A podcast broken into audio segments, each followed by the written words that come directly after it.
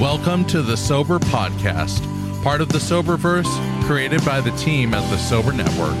The Sober Network is engaged in revolutionizing the treatment industry by creating its own token economy. We offer fresh ideas to an industry that has relied on dated interventions. We are responsive to a new generation of substance users who are attached to their phones, so we can impact massive social change. Our unmatched technology displays solutions of our various brands, demonstrating a thorough understanding of how we get things done. We are proving that technology, along with incentivized human accountability, provides measurable and positive outcomes. Visit us at sobernetwork.com.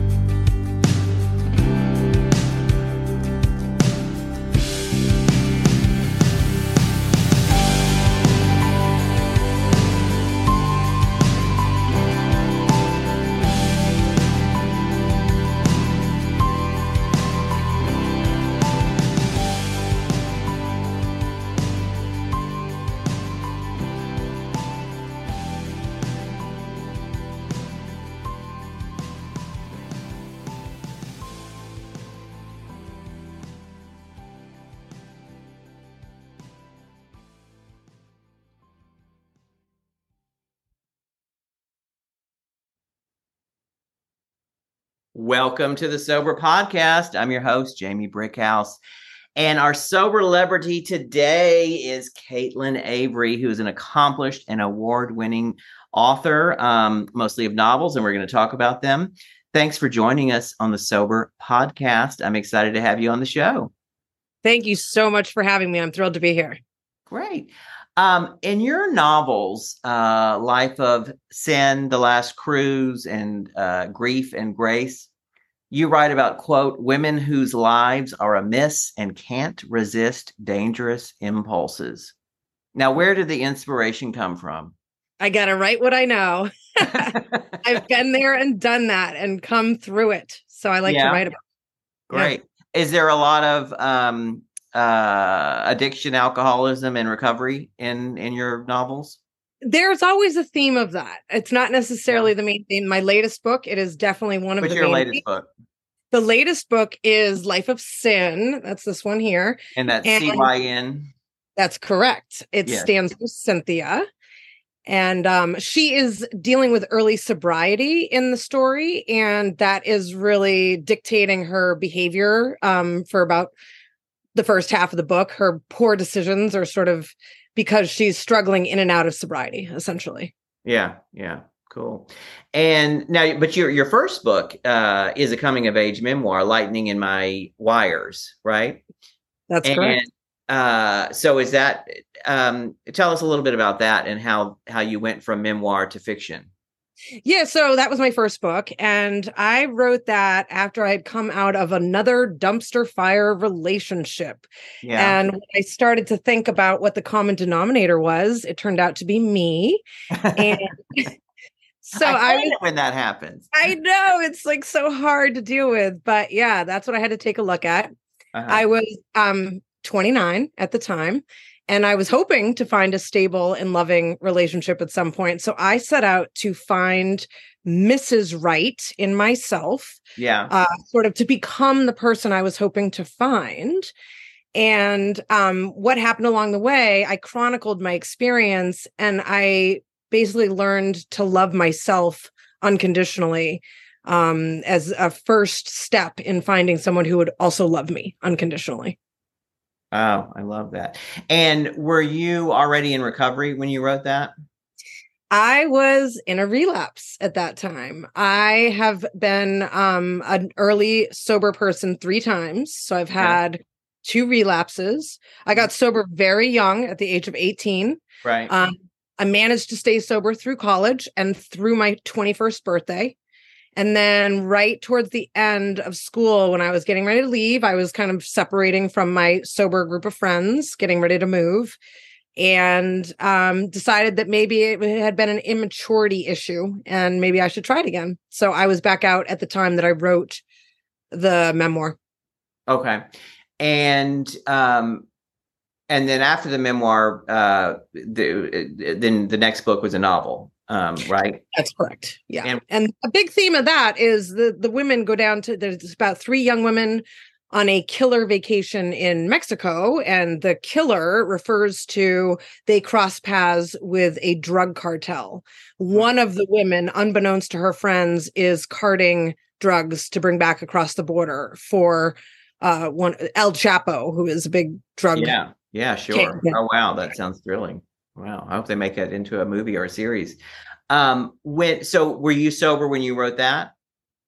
So I was sober. Here's where, here's where I, or here a bigger or easier question maybe is because um, I I've interviewed um, a few authors on here and and artists and and I like to hear about uh, and I'm a writer uh, about uh, writing what they're what they feel like their writing was like um, if they were writing sober and then um, after sobriety or after recovery. Um, so interestingly enough, I I find it's not so much that my writing ability has changed so much, but miraculously now in solid sobriety, I have over eight years now, and for whatever reason, coincidentally, this latest book has taken off much more successfully than my other two books did. And it has a lot to do with my presentation these days, how I'm sort of tying in my backstory to the presentation of this story, the, the novel. Um, but you know, I, I have to believe that maybe some of my success is linked to the fact that I'm much more clear headed these days. Yeah. Yeah. Oh, that's great. And yeah. um have you always been a writer? I know you. I believe uh, from um, because Caitlin and I met um, in a in a sober meeting, and I and I heard a lot of her story. So I know. So I do have some background information. But I know you yeah. you worked as an actress, correct?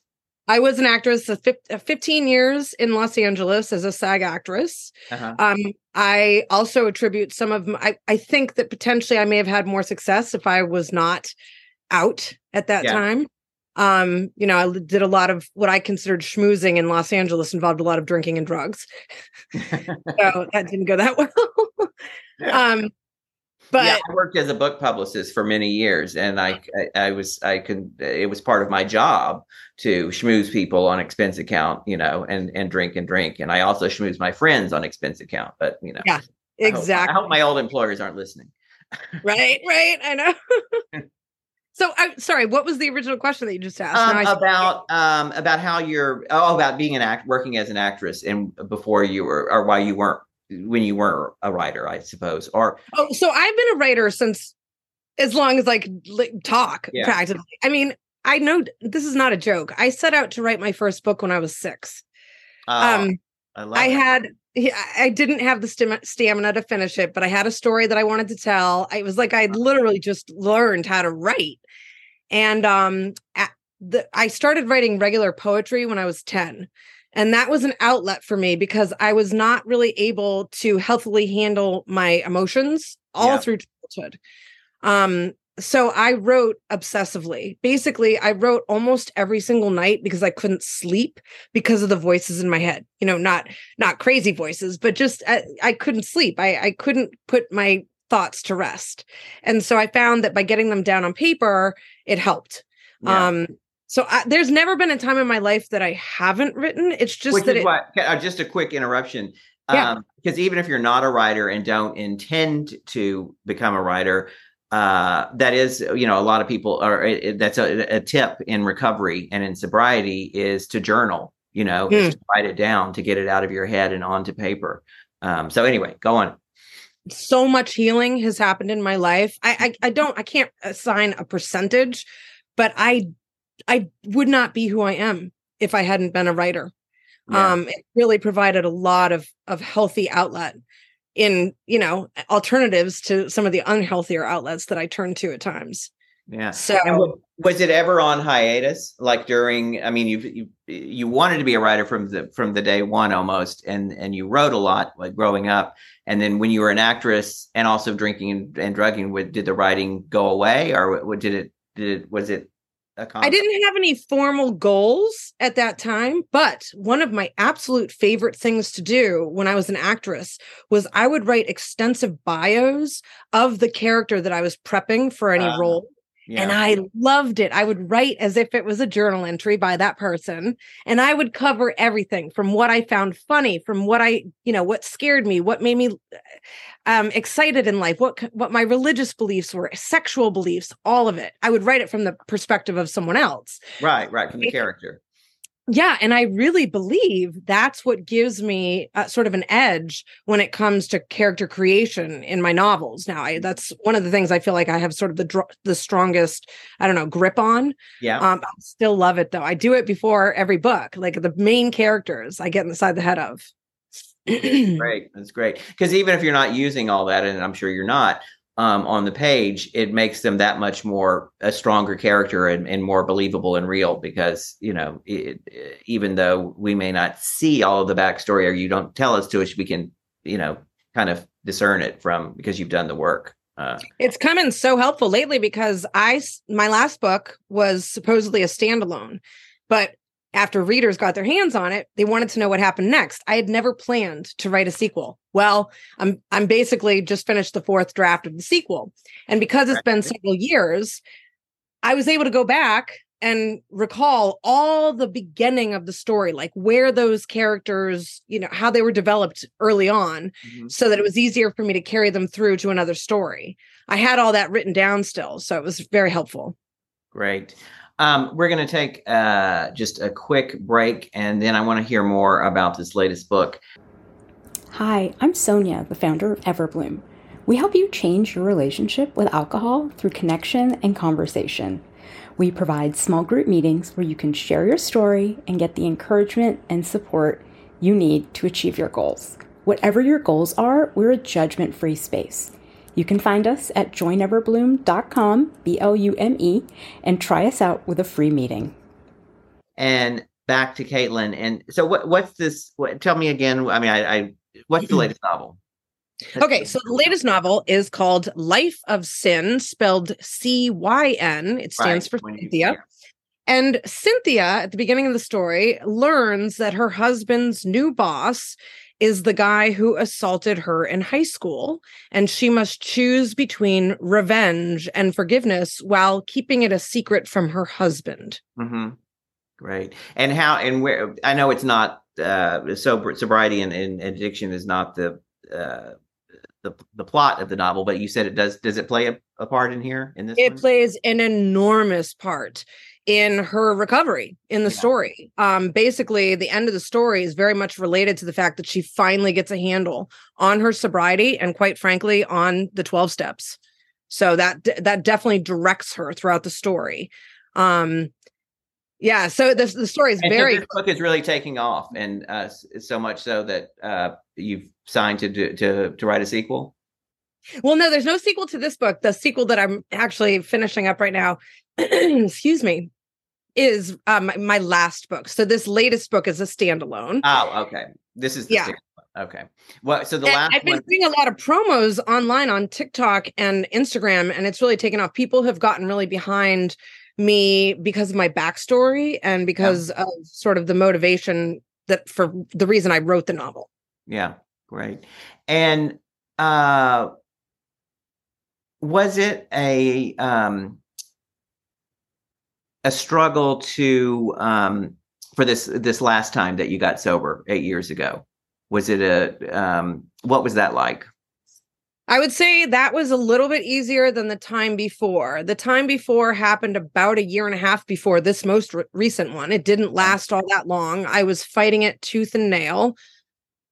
I can't say that I wasn't ready, but I mm-hmm. wasn't willing to embrace AA. And the reason for that was because I lived, breathed, ate, and slept AA when I was in college. I had all sober friends. I led meetings, I had a sponsor, sponsored people, you name it. Yeah. I did it all. I did all the steps. I was thoroughly involved. Now, for a time, I blamed, or I didn't blame, but I didn't believe that AA had worked because I wound up drinking again. But it wasn't AA's fault. I left the program. That's yeah. why I wound up drinking again. so when I was pressured to get sober again, that was, I guess, in 2013.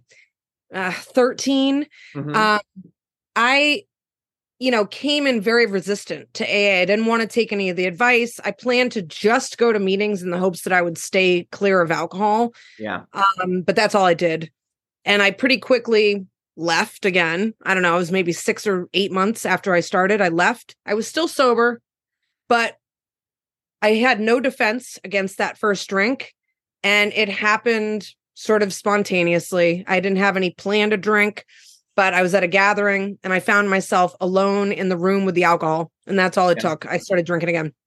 So, the the most recent time that I came back in, I knew it was coming. I knew I was coming to the end. I uh-huh. knew what the end game was, and I knew I was going to have to quit drinking 100% forever. And I know a lot of people don't want to look at it that way, but I knew that's what the story was. Yeah. Um, my husband is sober, and he was sober when we met, so he had put up with me for a long time and put up with and with being sober. So that's and with being sober. That's love. Yeah, um, it was. In your bio, you say uh, you live outside of Boston with your husband, son, and the cat and dog who rescued you. Um, is that the dog who rescued you, or the cat and dog who rescued you? Both, all dog? of the above, all of okay. the above. And how is that? How how what do you mean by that?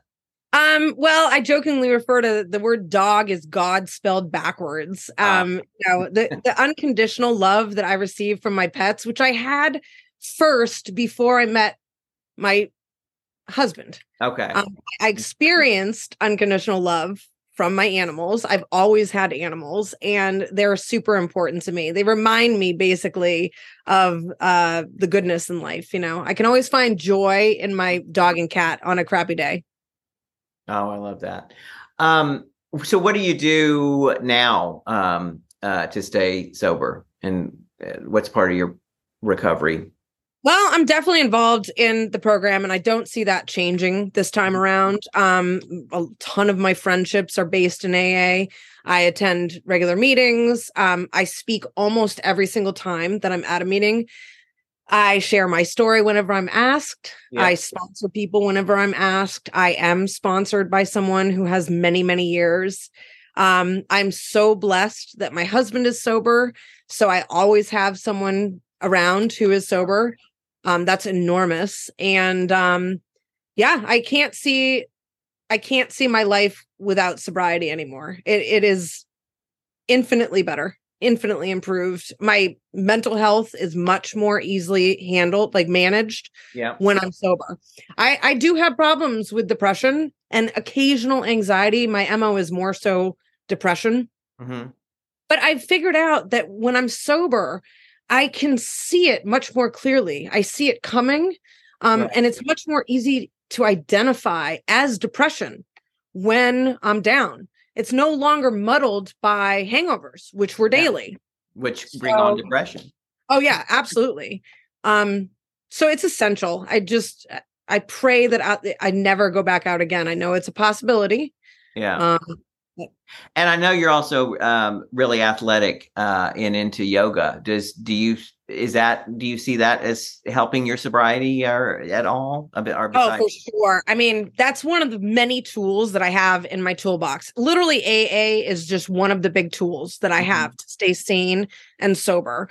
Um, sports have always been a fabulous outlet obviously art in various ways. I'm i like to paint casually. I'm not a good painter but i just like to mm. fiddle around there's a great painting on the wall behind you. This, this is boston. Yeah this is one of my silly little it's i'm down in the basement. This is not something i display in the main house. oh well it's lovely. I thought i think it's oh, great. oh, thanks. is that the charles river? It is. Yeah yeah yeah, yeah. exactly. So and there's another one make ready for ducklings. You seen that? Oh cute that's in the you know Boston Common.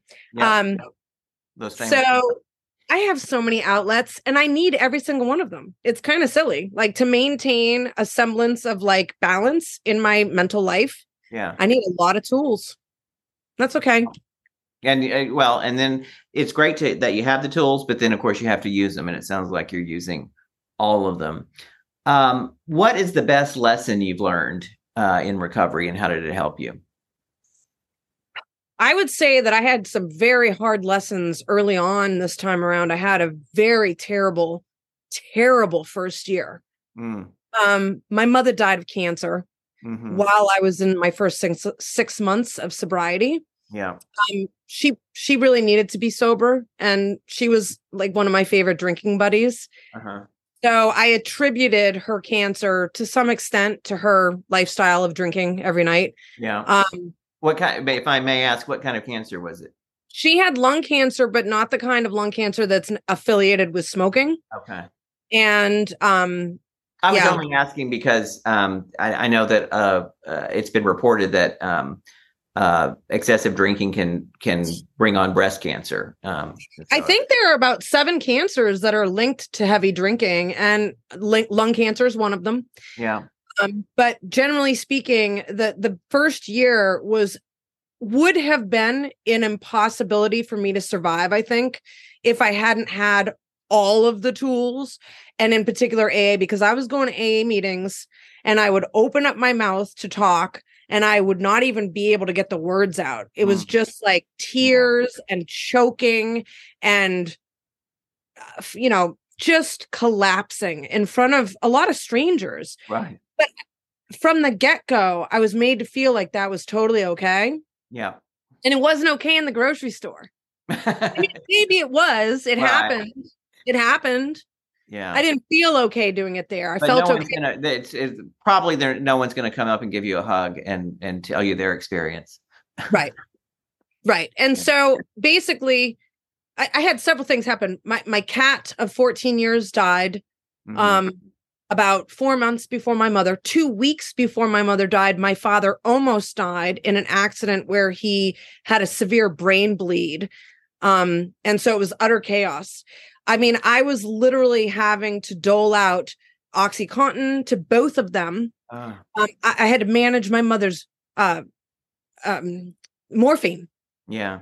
Okay. And and this was an early sobriety. oh my God. You poor thing. Um, my brother, who is not, you know, it's questionable. I can't say for sure what his deal is. He generally seems to be able to handle his alcohol okay, but you know, he was in the picture drinking very heavily during that time mm-hmm. because it was hard to deal with yeah um what we were facing and i couldn't i couldn't turn to my favorite best friend that was wine essentially uh-huh. so i had to find new friends in aa and i had to talk to them a lot i think i drove people crazy i mean i can't imagine what I, have never seen anybody in a meeting who was like me in those early days just the the ridiculous emotion that i was expressing was, well but i would say justified and i'm sure people realize that but um, so you think the the biggest uh, the lesson you learned in sobriety was was um, connection, friends, to share, to share. Don't keep share. it in. Yes, oh. I'm sorry, I didn't get to the point, but yes, I spoke every single time I walked into a meeting, and it was hard to talk, but I got it out. And what what I found was that I would leave that meeting feeling much lighter, and it didn't last for very long, yeah. but it gave me enough relief to go back repeat on repeat. You know, I just knew that I was going to actually have a moment or let's say an hour or two of relief and it was worth it. It definitely it it was my survival mechanism really. That's great. And of course, and you had your dog, the unconditional love of your dog, right? Yeah, absolutely. Yeah. And and obviously, you know, I had I I, I wasn't really making super close friendships. I was a little bit standoffish because of my mental status was just in a bad place. So I can't say that I had tons of awesome connections, but I could feel the love. I, even if I called them strangers, I knew that I was supported and I knew that people saw me and heard me and believed me. Um, and that was everything. That's beautiful. Well, that is a great way to end our conversation. And everybody, uh, check out Caitlin Avery's books. And her latest novel is The Life of Cyn, C Y N. And I assume you can get it on Amazon. It's the best place or any any other place? Yeah, it's available everywhere books are sold. All right. Love that. Uh, to all our listeners, thank you for your continued support. Visit us on www.soberpodcast.com and all places that you find major podcasts. Leave us a review, sign up for a mailing list. You will also find the contact information in the show notes for Caitlin Avery um, and information about her books. I'm your host, Jamie Brickhouse, and you can find me every day on TikTok where I tell a true story in high heels, Jamie underscore Brickhouse. I'm also on Instagram and Facebook. Signing out from Sober Podcast. Tune in for another show next week. Thank you for joining us for this episode of the Sober Podcast. We hope that you have found this episode helpful and look forward to you joining us next time. As we continue to grow and implement positive change, we hope that you'll share our podcast with your friends and loved ones. They can find us on all the major podcast directories. If you have an idea for the show, want to leave positive feedback, ideas, or comments, connect with us on thesoberpodcast.com. You can also reach us on our social media platform on the Soberverse. We'd love to hear from you. A special thanks to all those who make this show happen. Jamie Brickhouse, our host, Carrie, our producer, Carl Fessenden, our voice, and our sponsor, the Sober Network.